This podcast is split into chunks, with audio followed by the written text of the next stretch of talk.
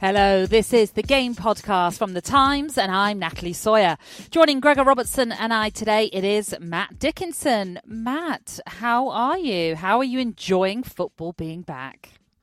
Uh, well, it's better than football not being back. That's for sure. I mean, I've been to uh, I've been to a couple of games in the flesh, um, a couple of uh, Aston Villa. I mean, it's yeah, it's it's it's not the same experience, obviously, but um, yeah, good to be back. I think you know we're we're seeing some sort of um, inevitable sort of quirks of it in terms of form. We're seeing, um, uh, but you know, I think the TV experience, the the sort of crowd noise and so on, it, we're making the best of a bad job. I think that's you know that's that's where I put it. No, I would agree with that with the TV experience. Just in terms of the protocols, is it standard throughout? Everywhere you've gone, it's the same sort of system for when you're going to a game. Yeah, I mean, you know, the temperature check on the way in. I mean, you know, it's it is sort of surreal because you know we associate the you know, going turning up at a, a, match with you know just the the throng and, and the sort of unique sort of buzz that can give to different games. You know, you sort of you know especially especially those big games where you feel that sort of that crackle um, through the crowd. Um, so yeah, it's it's you know it's uh, I mean the, the parking is obviously a lot easier, but um, um that's that's the only sort of small, very small upside of all this. You know, crowds crowds give their own narrative to a, to a game, and I'm sure we'll get onto it. But particularly something like, I mean, I went to Aston Villa versus Chelsea, and and and it was like this thing called home advantage had, had vanished. You know, it was mm. it was you know there was sort of a game where you thought, well. Aston Villa might throw the kitchen sink at them in the last 10 minutes, roared on by a home crowd. And of course, without that, it felt like they were sort of completely neutered, you know, and, and it was it was all just about quality rather than any kind of sort of you know frenzy that, that can be whipped up between a home team and its crowd. Yeah, I think even Dean Smith, after Aston Villa's latest defeat, unfortunately for them, has mentioned the lack of crowd being a, a big issue for them as they lost, of course, at the weekend to, to Wolves. Gregor, how are you? I'm fine, thank you. Yes, um, I've I've probably gone to the most surreal game of the restart tonight, the League Two playoff final at, at Wembley. So a Wembley final with no fans. That's going to be yes. really weird. I can't imagine what that is going to be like as an experience for you, but also as an experience for those ah. players who, uh, you, you you played at Wembley, haven't you, Gregor? Yeah. So you know what it's like to be in front of a, a busy Wembley crowd, and for some of those players who will never ever have never ever played at Wembley, this is going to be very surreal for them. Absolutely, yeah, and you know it's still got the same weight of importance, but it, it just it's going to be hard for it to feel like that. You yeah. know, it's still it's obviously huge for them. It defines what league you're going to be in next season, and I just think that you know I, I spoke to Keith Curle, the Northampton manager, and and uh, Matt Taylor, the Exeter manager, and kind of pre pre pre match press conferences this week, and, and Matt Taylor was saying, you know, he had to speak to his captain, uh, Jake Taylor, just to say look, you know, I understand this is something that normally your family would be in the stands, you're the captain, you'd lead out the team at Wembley, and it'd be a huge experience for you. But it's going to be nothing like that. And and uh, you know, I think he's tried to kind of speak to the, his players about the psychology of it because it is going to. Well, as I say, it's still so important, but it won't feel quite as sort of a momentous an occasion for them. But mm. yeah, I'm certainly looking forward to seeing what it's like. I suppose, Matt, this is what's going to be the most bizarre aspect to, to football restarting again. Those kind of finals, those even the semi-finals and final of the FA Cup being played at an empty Wembley. Yeah, there's no two ways about it. It's, it's it's a shame, a great shame in so many ways for fans. I mean, I was thinking the other day watching um, one of the young players coming on at, uh, at, at Liverpool and just thinking. You know that's that's somewhere where a, family should be. You know, you imagine the parents would be in the stand, and uh, you know how many relatives would be there to see this big occasion, special occasion, and they're not there. So it's not just you know the fact that they're the sort of regular paying punters. It's it's all that sort of emotion that might normally be wrapped up in, in an appearance, and obviously a Wembley appearance comes with you know bells on top in terms of what that should feel like to anyone involved. Are you printing out something, Matt? Sorry, yeah. There's that's Jesus. It's like, it's like son's son's doing homework and stuff. I was, I was also, I was also going to say, by the way, I'm very disappointed that you, you went instantly to Gregor to say you've played at Wembley. I'd, I'd like, of I'd course, like, Matt. Of course I'd like you to have. add, I'd like to add, that I, I, I not only played but scored at the old I Wembley, know. and and I played at the new Wembley in on its first ever outing. So you know. Were they behind closed doors though, Matt? Uh, actually, but ama- amazingly, for the, the, the, the second one days, opening of the new Wembley, there was about twenty five thousand people there, and I have to say, I never. I never ever want to play and embarrass myself in front of 25,000 people. Uh, uh, uh, I, I, it lives in my memory, but I suspect no one else's. Well, please accept my apologies. Next time when I'm talking about playing at Wembley, I'll come to you straight away, Matt. Um, coming up, we are talking Guards of Honour as Liverpool are crowned champions and giving our top four predictions as the race for the Champions League places hots up. All to come after this. Ryan Reynolds here from Mint Mobile. With the price of just about everything going up during inflation, we thought we'd bring our prices down. So to help us, we brought in a reverse auctioneer, which is apparently a thing. Mint Mobile unlimited premium wireless. Ready to get 30, 30, bit to get 30, bit to get 20, 20, 20, bit to get 20, 20, bit to get 15, 15, 15, 15 just 15 bucks a month. So, Give it a try at mintmobile.com slash switch. $45 upfront for three months plus taxes and fees. Promo rate for new customers for limited time. Unlimited more than 40 gigabytes per month. Slows. Full terms at mintmobile.com. When you're ready to pop the question, the last thing you want to do is second guess the ring. At Bluenile.com, you can design a one of a kind ring with the ease and convenience of shopping online. Choose your diamond and setting. When you find the one, you'll get it delivered right to your door. Go to Bluenile.com and use promo code LISTEN to get $50 off your purchase of $500 or more. That's code LISTEN at Bluenile.com for $50 off your purchase. Bluenile.com code LISTEN. Now, it was a busy weekend with Premier League action as well as all four FA Cup quarter-finals. In the Cup, Manchester United needed extra time to beat Norwich on Saturday before a triple header on Sunday saw Arsenal snatch a late win at Sheffield United, Chelsea edge past Leicester, and Manchester City ease past Newcastle at St James's Park. We'll come to Leicester in a moment, but let's start with that Newcastle game then. City, as I say, ran out 2 0 winners, meaning Newcastle's 65 year wait for a major trophy continues. Was this another nail in Steve Bruce's coffin at Newcastle? Well, the £300 million Saudi takeover at St James's is still awaiting approval from the Premier League, despite being submitted almost three months ago. But Speculation continues over the future of Steve Bruce and whether or not he will remain in his role at Newcastle. Could staying in the FA Cup have kept him in the job for a little longer? Matt? Well, I mean, by, by Newcastle United's cup standards, getting to the you know getting to the quarterfinals is is triumphant. Um, you know, this is a club that sort of famously under Mike Ashley at times has sort of, you know, we, we've seen some clubs sort of uh, pretend to be involved, and Newcastle haven't even managed that at times. It's been, you know, who cares uh, about the cups? So, you know, I think judging him on a cup run where actually but actually by sort of Newcastle's standard, he's he's done above par would be would be harsh, and I think you know I, I think there's so much more for Newcastle fans to worry about than whether Steve Bruce, you know, is is the right man. You know, I think he's done a, a, a decent job, and in as usual at Newcastle, pretty woeful context. I mean, this is a club that's that's had a lot of dysfunction. You know, I know money's you know been spent on someone like Joelinton, but you know how much say obviously the managers ha- having that at Newcastle. We've also got the issue of your as a manager working against the backdrop of of the ownership, you know, disruption, which you know, and it's it's not easy to to to, to manage a team, keep a focus when you know you don't, you know, you're constantly reading speculation about new ownership, what that's going to mean for the club, what that's going to mean for funding, what it's going to mean for your for your own position, and I, I have sympathy for Steve Bruce in in a lot of those respects. That's for sure. Gregor, whenever there is a takeover at a club, you always inevitably start talking about a new manager taking over as well, because those new investors, those new owners will want their own man in the job. Can we see any way that he will be able to keep his job, Bruce, if that expected takeover goes through? It's very hard to, and I feel you know I feel some sympathy for him in that regard because um, he's Newcastle are, are a win off tenth.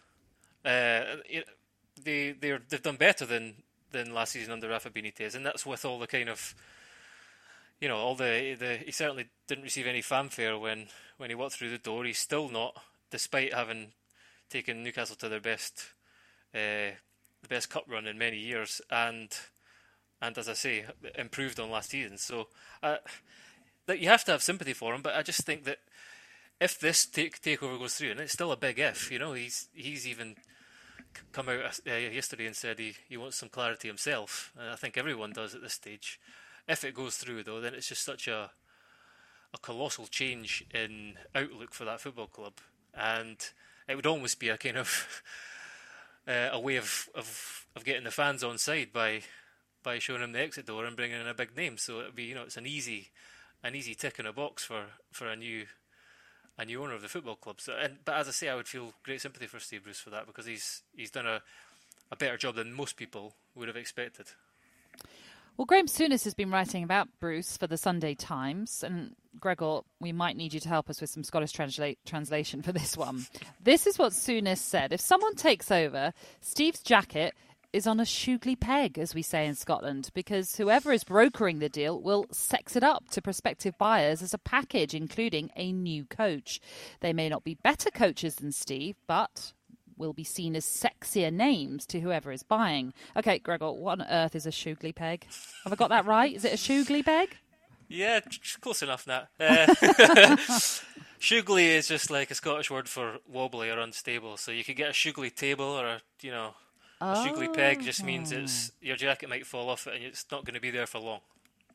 Okay, okay, that makes sense. And so when you hear what Graham Souness has had to say, that all makes perfect sense.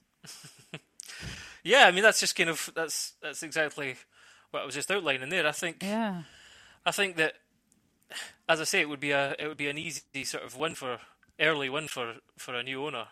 Um, and uh, I would feel great sympathy for Steve Bruce for that because uh, he's he's done a done a very good job, and it's a kind of dream job for him too. It's the, the fact was he's he, there was no other job in the Premier League he was going to get really, um, and he shouldn't have got that. And if we're being honest with ourselves, he'd he's uh, his his record in the Premier League of late has not been great, and Mike Ashley gave him the job despite the fans sort of outcry about it all. So, um, you know, I don't think he would. I think that would be the end of his Premier League career in all likelihood.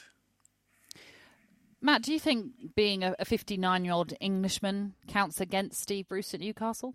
Uh, I think the sense of being sort of, you know, having gone around the block um, a, a, number of a number of clubs, like Gregor says, and you know, not having sort of, you know, sort of baubles to, to, to, to show for it, or you know, that that kind of you know proven top end um, uh, ability is is going to be held against when new owners come in, and there's the sense of oh, there's going to be loads of money around, and then you know fans will read oh, you know Pochettino has been linked, and suddenly expectations, certainly among fans, will will you know transform in in those respects. Um, I mean, I have to say, you know, I, would be surprised if Pochettino can't get rather better offers. You know, even if Newcastle were to say, "Here's you know his money to, to throw at the problem. A, there'll be a limit to that money in in, in the world of, of FFP and in a world where obviously, you know, um, coronavirus has changed a lot of budget forecasts, uh, and even with that Saudi backing, um, you know, it's going to take Newcastle a while to to get themselves sorted. To be, you know, you, I was reading this morning about Newcastle's record, and it's, you know, I mean, it it is actually quite astonishing to see how how you know certainly in terms of trophies, obviously it's I mean it's almost laughable how how long it's been. Um, they've had sort of you know bursts of, of success. They had those Champions League years under under Bobby Robson, but it's yeah. I mean this has been a place where when you think we know the potential, it's got the history and the heritage as well. Mm. It's it's underperformed so spectacularly, and and yeah, these are not problems that are just sort of you know they're, they're not they're not Steve Bruce's sort of you know easy to fix. Uh, it's not even just Mike Ashley. It's it's a club that's needed some some sort of you know major major um, setting right in, in every respect for a very long time. Yeah. Well, let's take a look at Steve Bruce's CV then. As a player with Manchester United, he won three Premier League titles, three FA Cups, plus a Cup Winners' Cup, although never actually played for England, which is so surprising. And then as a manager, four promotions to the Premier League with Birmingham and Hull, plus an FA Cup final appearance with Hull in 2014. Though, unfortunately for, for Steve Bruce, both those clubs were eventually relegated under his watch. But overall, when you look at that CV, do you think he deserves more respect than he's given Gregor? I I think it's kind of it's almost a bit of a generational thing now. I think there's people he he, he should be respected. I respect him. I think there's a kind of an expectation for a certain brand of football now in the Premier League, and that's what's that's what's really changed. It's not just about survival. It's not just about uh, you know staying in the Premier League or making the top ten or things like that. Or you know, it's not just about that. You've got to do it with a certain style now. Um, but I wouldn't say that you know I wouldn't say that he's he's he's he's been unfairly treated. He's had he's had mm. several several jobs. I think when he joined Newcastle, he had had the seventh highest number of managed the seventh highest number of games in the Premier League. Um, and still, even now, you know, if we're talk, if we're thinking about this as a kind of he's unfairly maligned because he's British and he's 59. He's I think 11 of 20 managers are from the British Isles currently in the Premier League. Um, but his, his record, and the thing is, you know, he's won those promotions. He's, he's hugely respected in the Championship, and he's respected for keeping teams up in the Premier League a lot of the time. But his, his win, I think his win percentage when he joined Newcastle was the second lowest of any manager who managed 200 games or more. It's 28%. I mean, that'll have risen a little bit since, but it's not great. And part of that's to do with the clubs he's he's managed. Um, he's only had two top 10 finishes, I think but it's part of it's to do with the way the the style of football and the kind of the product on the pitch, and I think that that is the the, the demands of what that is have changed now, and uh, and that's why he he's unlikely to to last long if if if a new owner comes along. It's interesting how you talk about the the style, football style, and how it's changed, and the, the generational aspect to, to, a lot of all of this. There has been uh, another Premier League British stalwart, Sam Allardyce, who who has said in the past that if his surname was Allardici, he'd have managed Manchester United. So do you think, Matt, that perhaps Steve Bruce is suffering the same fate? Because when you think back to his appointment, or even before his appointment, when it was rumoured that he might take over, there were a lot of Newcastle fans that were simply against his appointment from the start. Um, I, yeah, I'm not quite sure Sam's um, spot on with that. you know, I, I, I know the point he was trying to make at, at the time, but I think, um, yeah, Man United maybe not. Um, I, you know, I think there's that sort of familiarity can, yeah. Um, you know, the Newcastle fans are sort of feeling like, as I say, we use that phrase, has sort of been around the block. And what's, as Gregor says, the, the, the record is, you know, at, certainly in the Premier League's been at the lower end of things. Yes, some success in the Championship, and there's just to to fans sort of looking looking up towards the the sky and the stars. That's that seemed un, underwhelming, um, particularly at a time when you're talking about uh, you know multi-million pound takeovers. You're talking about sort of new new beginnings. Um, but I think you know if they if the new owners are going to come come in um, and you know say Poch, someone like Pochettino is going to be beyond their reach, I think they need to sort of think shrewdly and not just go for a change for the sake of it because it, you know, as Graham Souness says, it looks sexy or um, I, I, think it needs to be, you know, carefully thought through because you know, upgrading from Steve Bruce isn't just some automatic thing. I think just also just to quickly say that Allardyce is one of the people who was above Bruce on that list. The people who were above him were Mark Hughes, Sam Allardyce, and David Moyes. And then you get into people like Alex Ferguson and and uh, Arsene Wenger. So, like, he, he, cannot say that he's not had opportunities, uh, mm. but the game is sort of travelling in one direction, and there's a certain a view by in, in a lot of quarters that the, the kind of football they play is is uh, of a bygone age. I think that's the reality of it. Well, Steve Bruce's record of four Premier League promotions is the joint most in history, alongside a certain Neil Warnock, who, Gregor, of course, you went and uh, watched in his first game in charge for Middlesbrough. They were at Stoke this weekend. How was the trip and how did Middlesbrough look? Uh, the trip was great, empty roads. Uh, as Matt said, you could park up outside. Lots of things. There's a few silver linings. Uh, but the game itself, it was just exactly what you would expect of, of Neil Warnock. Uh, they had 31% of the ball. They completed 89 passes in the whole game. Stoke completed something like 330. Um, and but they deserve to win. They absolutely deserve to really? win. They could have been two or three nil up at half time.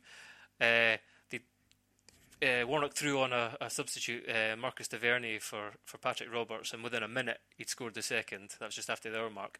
And then they defended really well. And, uh, you know, he, Warnock is another one. He's like, he, he, he, does what he says on the tin. They, he put he, he had three days training with a with uh, this Middlesbrough team who were above the relegation zone on goal difference only. They had they'd won one game since New Year's Day.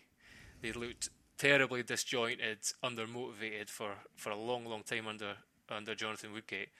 And he just came in, he put square pegs in round holes, he put an arm round one or two people's shoulders, told them he liked them, he cracked you know, he cracks a few jokes, he's he's a wily old guy. he cracked he cracked a few jokes in the press about nearly having signed one or two of the players in the past and that he got off lightly having not signed them. You know, it was almost like a little underhanded dig, but at the same time saying, I like, you know, I, there's some of these players I've I've tried to say in the past and I like. And you know, he just he's good at fostering team spirit and and and it's still that's still a valuable commodity. And so they, you know, they vital two 0 one. They've got Hull on Thursday. Um, and I would not be surprised to see him keep them up, and I would not be surprised to see him extend his stay and go for a ninth, a record ninth promotion next season. he does have a terrific record when it comes to promotions, doesn't he? Um, you, you mentioned there about the arm around the shoulder. You kind of wonder if one of his strengths is man management. Perhaps that's the same with Steve Bruce as well. Perhaps that's underselling them, though. We do know the impact of Chris Wilder and what he's making at Sheffield United in the Premier League. And Gregor, you've you've always spoke glowingly of Chris Wilder. Um, if Steve, Steve Bruce loses his job at Newcastle, Matt, do you think we'd ever see him back in the Premier League? Uh, oh, uh, I think that's yeah, un- unlikely to be to be frank. I mean, I think um, I don't know how many times I've lost count of Neil Warnock saying this is my last job in football, um, and you know, bouncing back. Sure, sure enough, um, you know, I can yeah can see if, probably a few more a few more after this. But no, I, I think for both of them, they're. I mean, Neil Warnock's you know sort of proven his ability. Obviously, I watched his teams at QPR a bit, and it it did feel it's a funny it's a funny phenomenon because you sort of you know you see the how well he can galvanise a team at a certain level, set them up, and then they got up into the Premier League, and obviously, you know, they're up against much greater quality, and, and promoted teams never going to find easy. But there was just a sort of rigidity to the setup. Um, sort of reluctance seemed to be not just an inability to change, but a real sort of reluctance to, to, to, to change. And it felt like the sort of team was seen through too too easily, became became too predictable. So I mean, yeah, it's maybe uh, certainly the evidence suggests there are certain managers who just sort of you know find find what they're good at, find their level.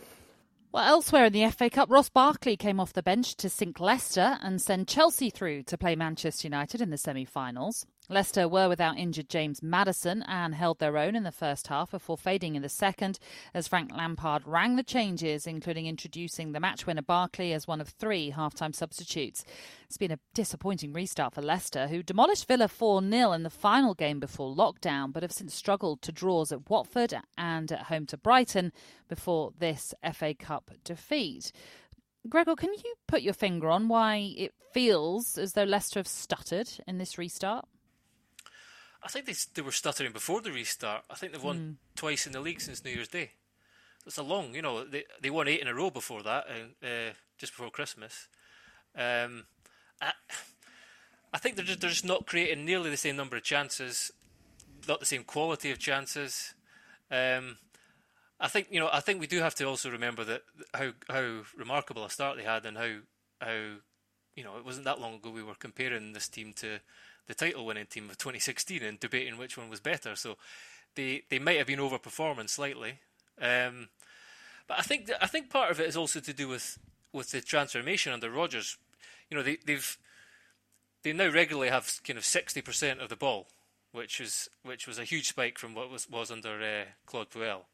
And but despite that, they still seem to be reliant on Spring and Jamie Vardy loose over the top of, of the opposition's defence. But when they have 60% of the ball, uh, teams teams are going to sit deep and, and kind of be, be obdurate in the defending. So that space hasn't been there, and then the, then they're reliant upon James Maddison or, or Youri Tielemans to, to craft something. And I think they've struggled.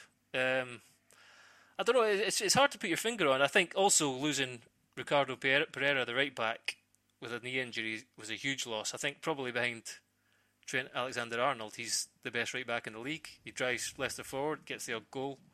Um, so it's yeah, it's it's it's no one really would have would have seen this. I think they've got Spurs and Manchester United in their last two games. Uh, mm.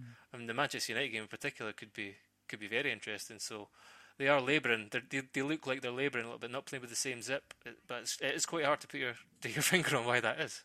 Yeah, it's a really strange one. But as you mentioned, it was a remarkable start that they made to the season. Everyone was talking up Leicester's chances this season, but it seems to have gone off the boil. What do you think's gone wrong, Matt? Um, well, I think you know you could look as as simple as as Jamie Vardy's record. Um, you know, even though Brendan Rodgers has tried to sort of spread the creative load, bring more variety t- to their game than than just clipping clipping Vardy through.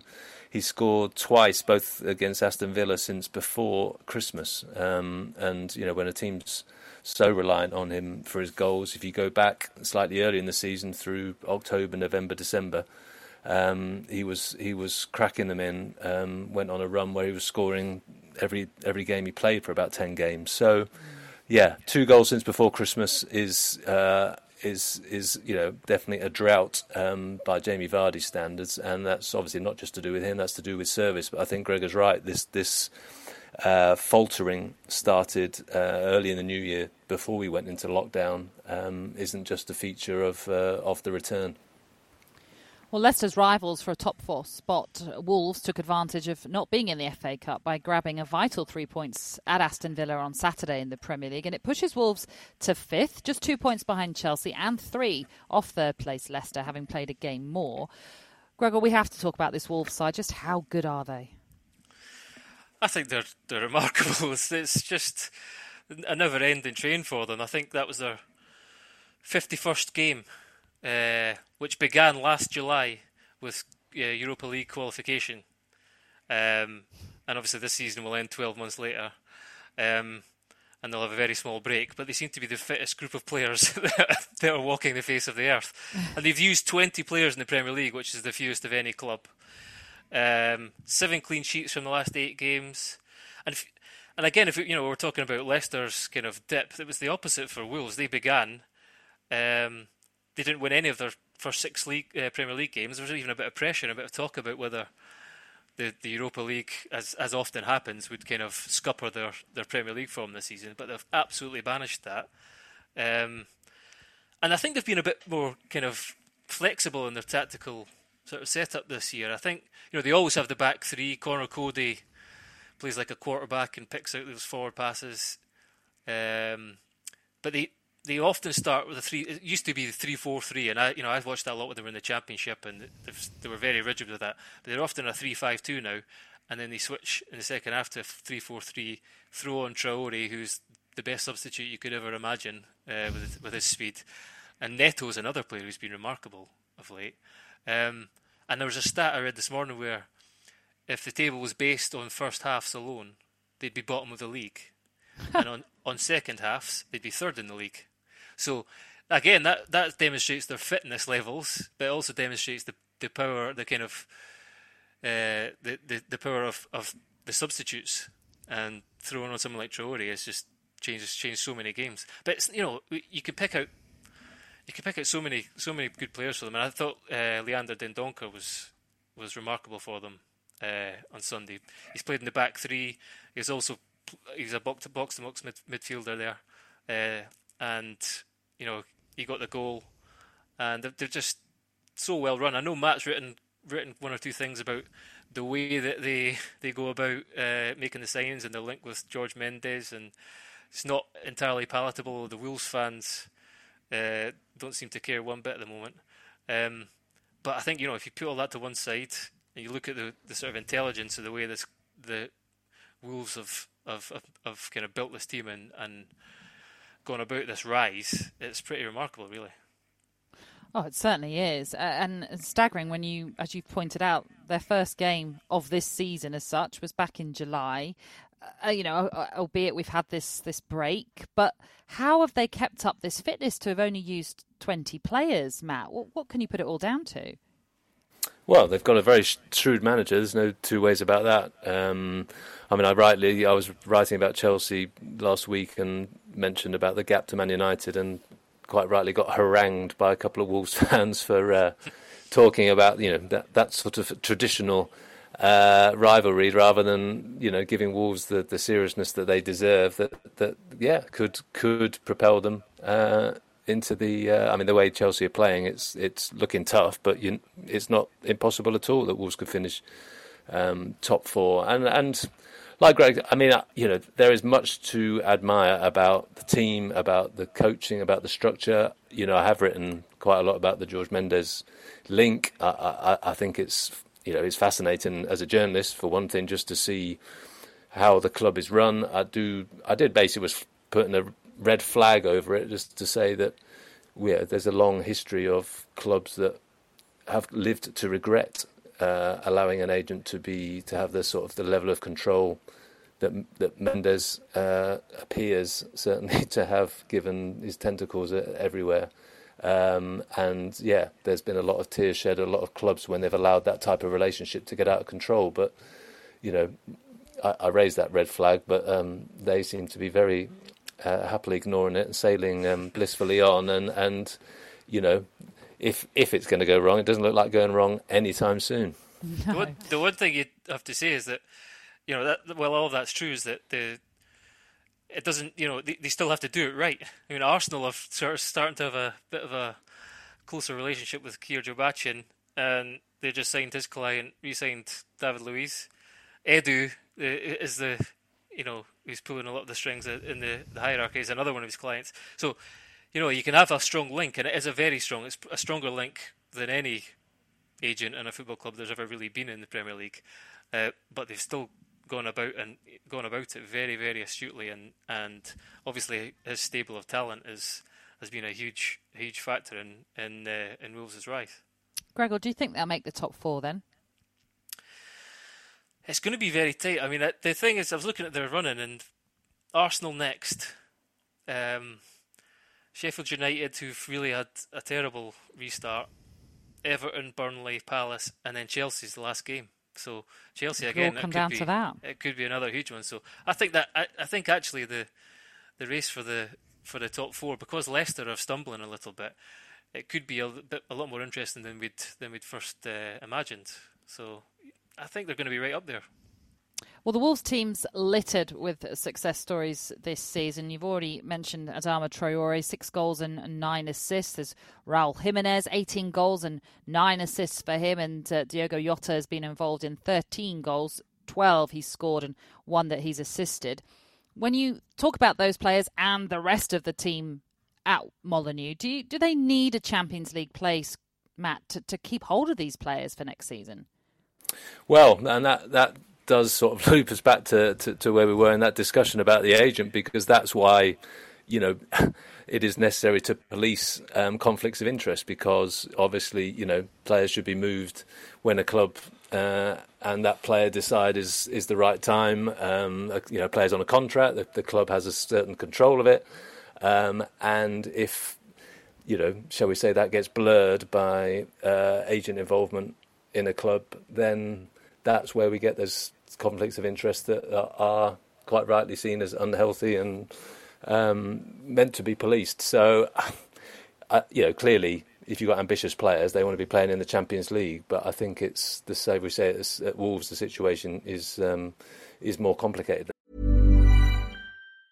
If you thought the only way to get a more defined jawline with natural-looking results was through surgery, think again. Juvederm Volux XC is a non-surgical injectable gel filler that improves moderate to severe loss of jawline definition and can help you achieve natural-looking results with little downtime. Even better, this improved definition lasts up to one year with optimal treatment. No maintenance required. Improve jawline definition for a smooth, sculpted look with Juvederm Volux XC. For important safety information and to find a licensed specialist, visit juvederm.com. That's J U V E D E R M.com. Not for people with severe allergic reactions, allergies to lidocaine, or the proteins used in Juvederm. Common side effects include injection site redness, swelling, pain, tenderness, firmness, lumps, bumps, bruising, discoloration, or itching. There's a risk of unintentional injection into a blood vessel, which can cause vision abnormalities, blindness, stroke, temporary scabs, or scarring. Talk to a licensed specialist to find out if it's right for you. Ryan Reynolds here from Mint Mobile.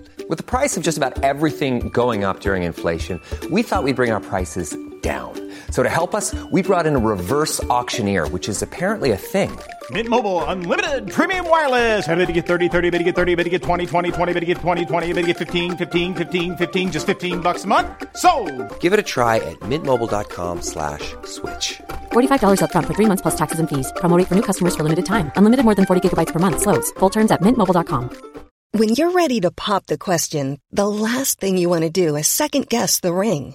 At Bluenile.com, you can design a one of a kind ring with the ease and convenience of shopping online. Choose your diamond and setting. When you find the one, you'll get it delivered right to your door. Go to Bluenile.com and use promo code LISTEN to get $50 off your purchase of $500 or more. That's code LISTEN at Bluenile.com for $50 off your purchase. Bluenile.com code LISTEN. No. Hello, I'm Stig Abell. I'm Aasmah Mir, and you can hear our breakfast programme on Times Radio. Join us as we talk to special guests about everything you need to know for the day ahead. Listen to our morning show for free on DAB Radio, your smart speaker at times.radio and via our Times Radio app. Every Monday to Thursday, 6am to 10am on Times Radio. Know your times. Well, since our last podcast, something fairly major has happened in the Premier League, and that is that, of course, Liverpool are the champions of England for the first time in 30 years and Premier League winners for the very first time. Now that the dust has settled on Thursday's night celebrations, uh, how will Liverpool remember this league campaign? Indeed, how will we re- we remember this campaign f- for Liverpool, Gregor? How will we remember it? Uh, undoubtedly, one of the one of the finest Premier League sides that, that there's ever been, and the most relentless too. Um, so you know, I, th- I think it's very likely they'll go on and smash many records, including the hundred points barrier that Mhm. Manchester City set. Um, I just it's it's it's obviously kind of must be one part of Liverpool fans that is kind of heartbroken with the the, the fact that they can't celebrate it together. Um, and I know you know Jurgen Klopp has made a big thing about this just now, saying we uh, there will come a time when we can celebrate it together, and I'm sure they will celebrate it. And and the players looked like they enjoyed it as well, actually, uh, watching the game together. Um, but I think I think this is the this is the beginning of something as well. I think when you hear the way that Jurgen Klopp has been has been speaking after this, and you saw how emotional he was in that interview actually on, on Sky Sports and in, in other interviews, and he's he said things like, you know, he loves the Scouse soul. I think I think if you were any if you know if you were a a supporter of a club from Manchester or London or anywhere, you're probably feeling a little bit queasy right about now. But I think if they were being completely honest and they imagined that Jurgen Klopp was their manager and he was saying that about their club and about their city and the people in it after just winning the Premier League and the Champions League in the space of a year, it really does not get any better. I don't see another manager in world football like Jurgen Klopp at the moment.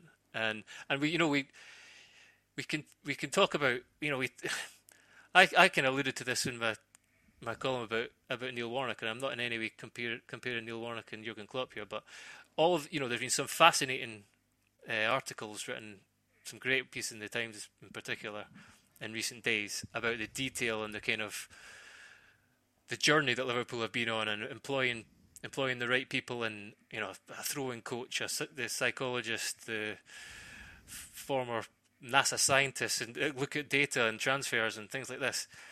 But none of this would be possible without Jurgen Klopp and his personality.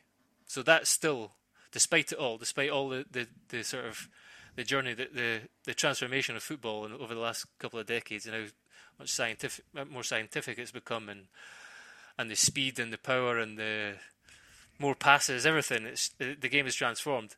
It's still this is still a, a, a team in Jurgen Klopp's image, and I think that's that's a great thing for football. Mm. It's interesting when you mention about other clubs might be looking on and one might be feeling a little bit sick with all the sort of love that there is for, for, Liverpool and Jurgen Klopp right now. But Man United fans might just be kicking themselves when they hear now how Jurgen Klopp has said, "Well, I was courted by Manchester United, but I decided to go to Liverpool in the end when it came down to a decision to be made after his wife had said, "No, no, no, let's just wait. Manchester United isn't the right one for you." um, Matt, where, where does this team rank in most entertaining sides to win the Premier League? Do you think? Well, it's, it's, you know it's definitely right there in the in the conversation. I, I, thought it was great that they sort of smashed Palace the way they did to you know to stand on, on the brink of it, just to remind us how exceptional you know they they have been for so long. I mean, I I think you know look they've got a, a very proactive, as Gregor says, it's in the style of their manager. It's a very um, yeah front foot style. You know they've got some tremendous um, players to watch, individual talent. Um, I think the one thing, I guess, which is sort of when we talk about entertainment, that partly comes not just from your own you know, abilities, but from rivalry. And obviously, yeah, previous season it was down to a point, but that that's what this season lacked, if anything, and that's not their fault. Obviously, it's you know, a testament to them that they've crushed everyone. But I think if you know, I like to judge. You know, when I look back on, say, thinking about the great Man U side that won the treble and the, the great Arsenal side around that time, what what helped to elevate them was the quality of the rivalry that you know drove them on. That they were that Arsenal Man U, those battles. You know, they, they, they, they lifted each other, they drove each other, and they might have hated each other at times, but they, they look back with colossal respect. And I think, you know, my hope would be that City respond to this, bounce back, and and you know demand that Liverpool prove how brilliant they are again and again, and that's that's what makes for great memories and really lifts the great champions. Mm, yeah, absolutely. Now, I'll tell you what, James Gheerbrant has written an in depth piece on Jurgen Klopp for The Times, The Seven Ages of Jurgen Klopp, The Making of the Man Who Brought the Title to Liverpool. And it charts the rise of Liverpool's boss from lowly beginnings in Germany, where a former teammate said he had the mentality of a Champions League player and the ability of a fourth division player, and how he sat weeping in the dressing room for 10 minutes after its Mainz side were beaten 3 1 by Union Berlin, blowing their promotion chances. That coupled with time out of the game, working on TV before landing the job at Dortmund, where he often manned the phones and washed the team bus whilst making his name in the world game, which would lead to the perfect storm move, of course, to Liverpool. It really is a superb read. You really do learn all about how Jurgen became Jurgen Klopp as we know him today. Does it make you warm to Klopp even more when you've read it, Gregor? Yeah, well, it certainly um, it was great to, to, to read about his path and how his path has been charted and and the the different the different periods from you know from Mainz to Dortmund and, and the style of football and how it was crafted and and transformed and, and I think that's something as well you have to say about Liverpool aren't they've almost kind of reined in the the the heavy metal football this season a little bit and become more disciplined and and you know knowing when to when to go out all out and attack and when when to be a little bit more conservative and so those little tweaks is what has made them such a kind of uh, a dominant machine now. Um, but I just think you know reading that piece and then and also Matt wrote a great piece as well, kind of.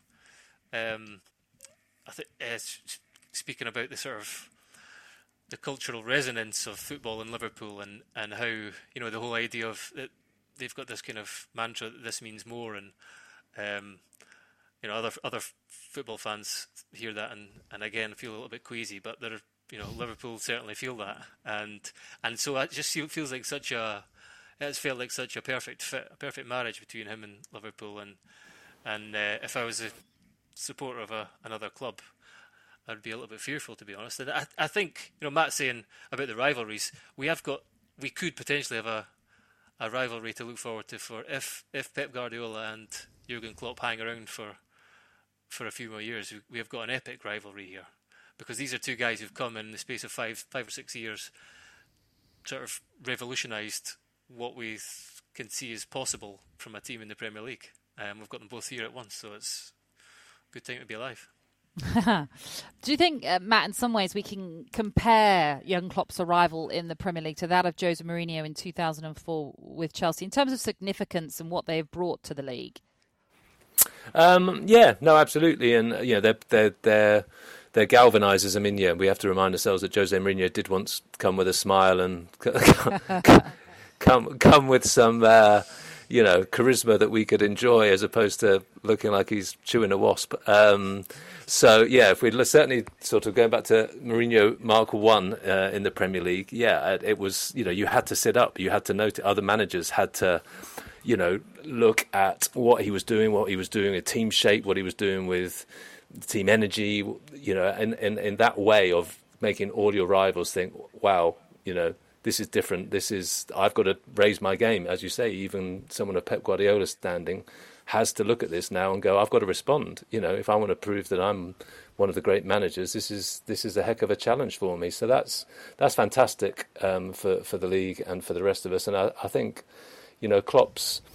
Klopp's just one of those guys, you know. I, I think we see it obviously in, in the the fine detail of, of how he builds a team, but I think that the, the psychology, the messaging around it, he's he's been he's out, you know, beyond Mourinho, possibly beyond um, any manager I can think of. Certainly in the last ten years, in terms of other fans of other clubs, players of other clubs warming to him. I think there's something about him as a human, as much as a manager, that, that, and the way he uh, transmits and, and, and, communicates that you know you just think I want to go for a pint with him. Um, uh, you know that's uh, uh you know we've seen it this in the last 24 hours in the fact that he's condemned the celebrations and the some of the way they've been done. You know when when Liverpool fans.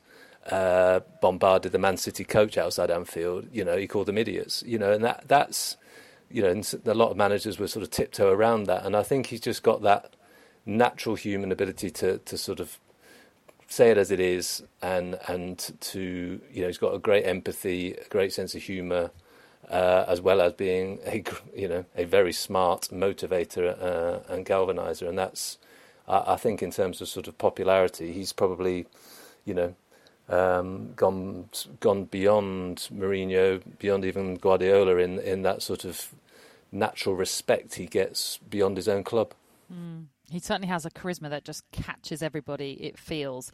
Um, but Gregor, when when you look at the last year, he's won the Champions League, he's won the UEFA Super Cup, has won the FIFA Club World Cup, and now, of course, has won the Premier League that Liverpool have been so desperate for. Is Klopp then the number one manager in the world right now? I think he has to be. Um, as I say, I think any any any club in the world would be absolutely delighted to have Jurgen Klopp at the helm because he's not just someone who uh, who has a kind of a definite blueprint of, of the way that he wants his team to play and, and it's an entertaining football to watch, but he's also a figurehead and a and a personality and uh, as Matt said, someone who everybody, even neutrals, warm to very much. So I think possibly we've done enough of loving for for Jurgen Klopp now. People will be, people will be turning off. So, uh, but yes, he is. He's got to be. He's got to be. Well, it doesn't stop there, I'm afraid, Gregor. There is plenty more for us to talk about when it comes to Liverpool. Maybe I'll move on from from Jurgen Klopp, and we should talk about Trent Alexander-Arnold, shall we? Just 21, and his record of achievements so, so far is, is quite remarkable as well. Champions League winner, Super Cup winner, Club World Cup winner, Ballon d'Or nominee, record breaker for assists in the Premier League for a defender, and now a Premier League winner. Added to that, he has a mural outside Anfield with the quote, I'm just a normal lad from Liverpool whose dream has come true. When you have won as much as Trent Alexander Arnold has in, in such a, a short career so far, Matt, how do you keep him motivated to achieve so much more? Well, you know, I don't think he would have improved as he has and and, and kicked on like he has without having that you know drive that, that makes the very best players. You know, they're they're ambitious, not just to win trophies or to you know earn a, earn a good wage, but just that's in them. That's that's in them to, to, to keep to keep improving. And I think, you know, he's got to get a regular place in the England team for starters. Um, I'm not saying that's top of his, you know. Um, uh, ambitions right right now, but it should it, it, certainly should be up there because you know there's been competition in that place, and he's you know he's clearly the future. He certainly should be the, the, the future for England and, and, and help lift them to, to, to new heights. But you know there's all sorts of stuff out there, and that's you know it's back to that issue of you know I mean Ferg, Alex Ferguson was the master at it wasn't he of you know okay we've won that what's next? Um, you know you don't hang around you you know you go out you celebrate um, and the next morning you're back in at seven o'clock in the morning because that's you know the great champions are the ones who keep coming back and keep coming back for more. And, and Trent Alexander Alexander Arnold has you know every chance of going you know in history as one of the great right backs you know this country's ever produced. And yeah, that's there for him if he wants it and if he keeps the drive and that concentration.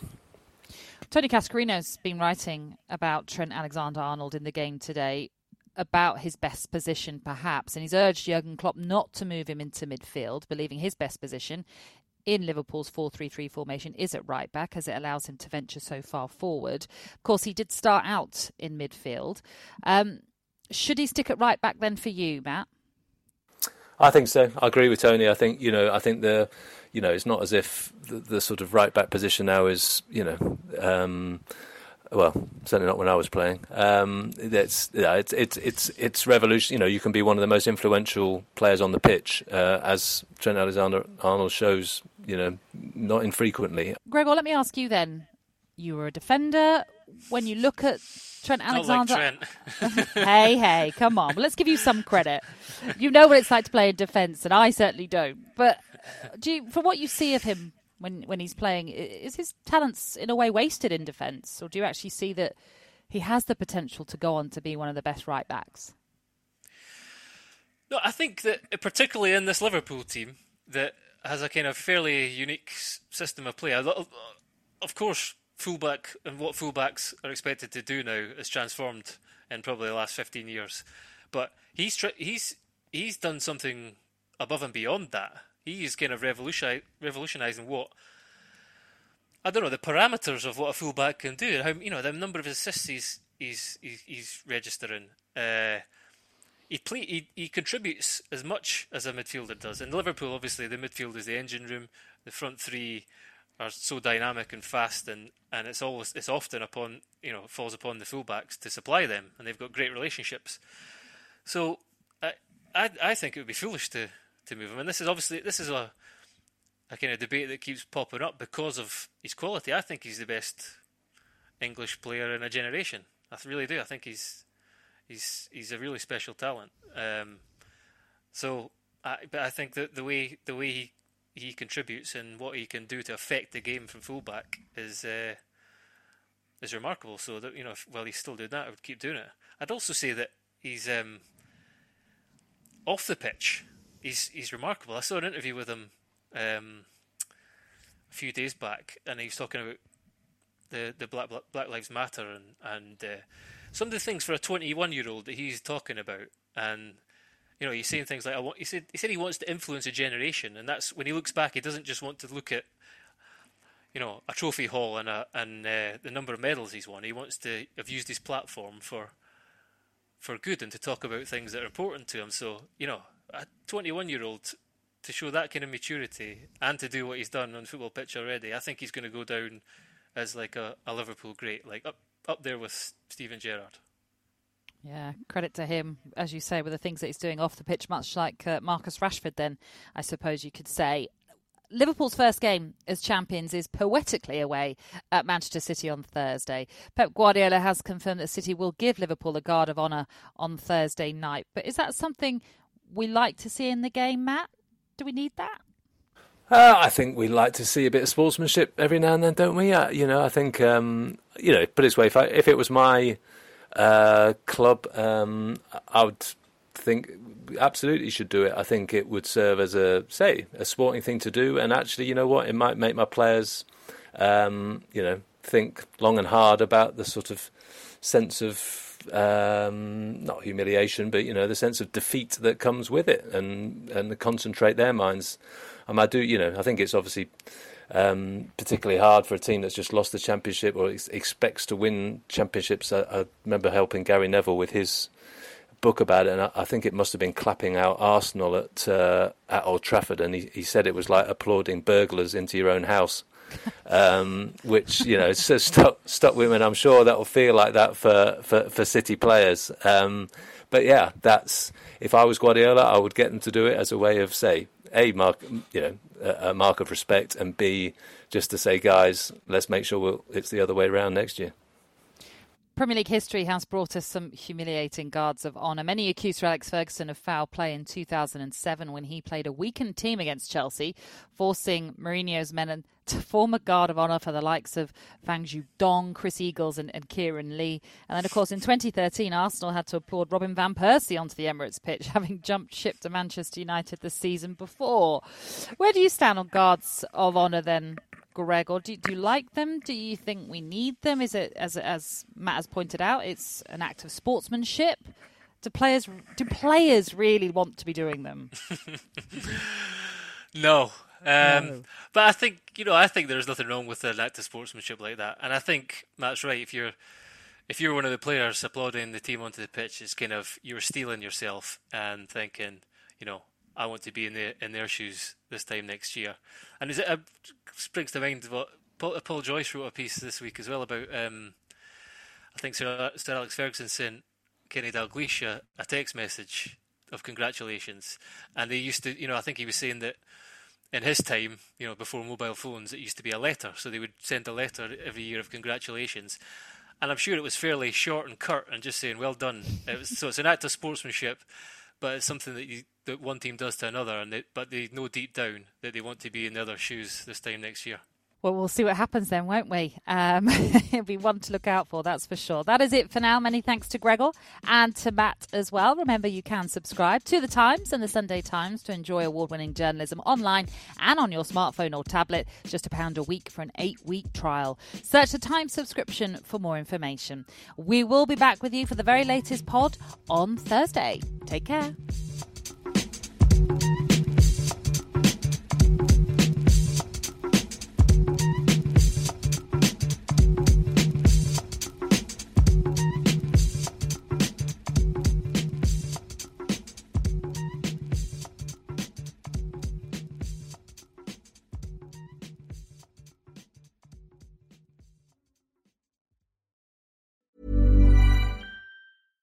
Small details are big surfaces. Tight corners are odd shapes.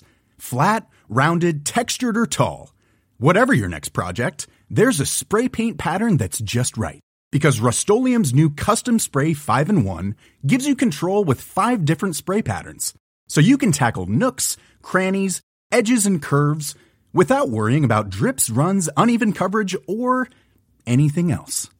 Custom Spray 5 and 1 only from Rust-Oleum Imagine the softest sheets you've ever felt. Now imagine them getting even softer over time. That's what you'll feel with Boll and Branch's organic cotton sheets. In a recent customer survey, 96% replied that Boll and Branch sheets get softer with every wash. Start getting your best night's sleep in these sheets that get softer and softer for years to come. Try their sheets with a 30-night guarantee. Plus, get 15% off your first order at bollandbranch.com. Code BUTTERY. Exclusions apply. See site for details.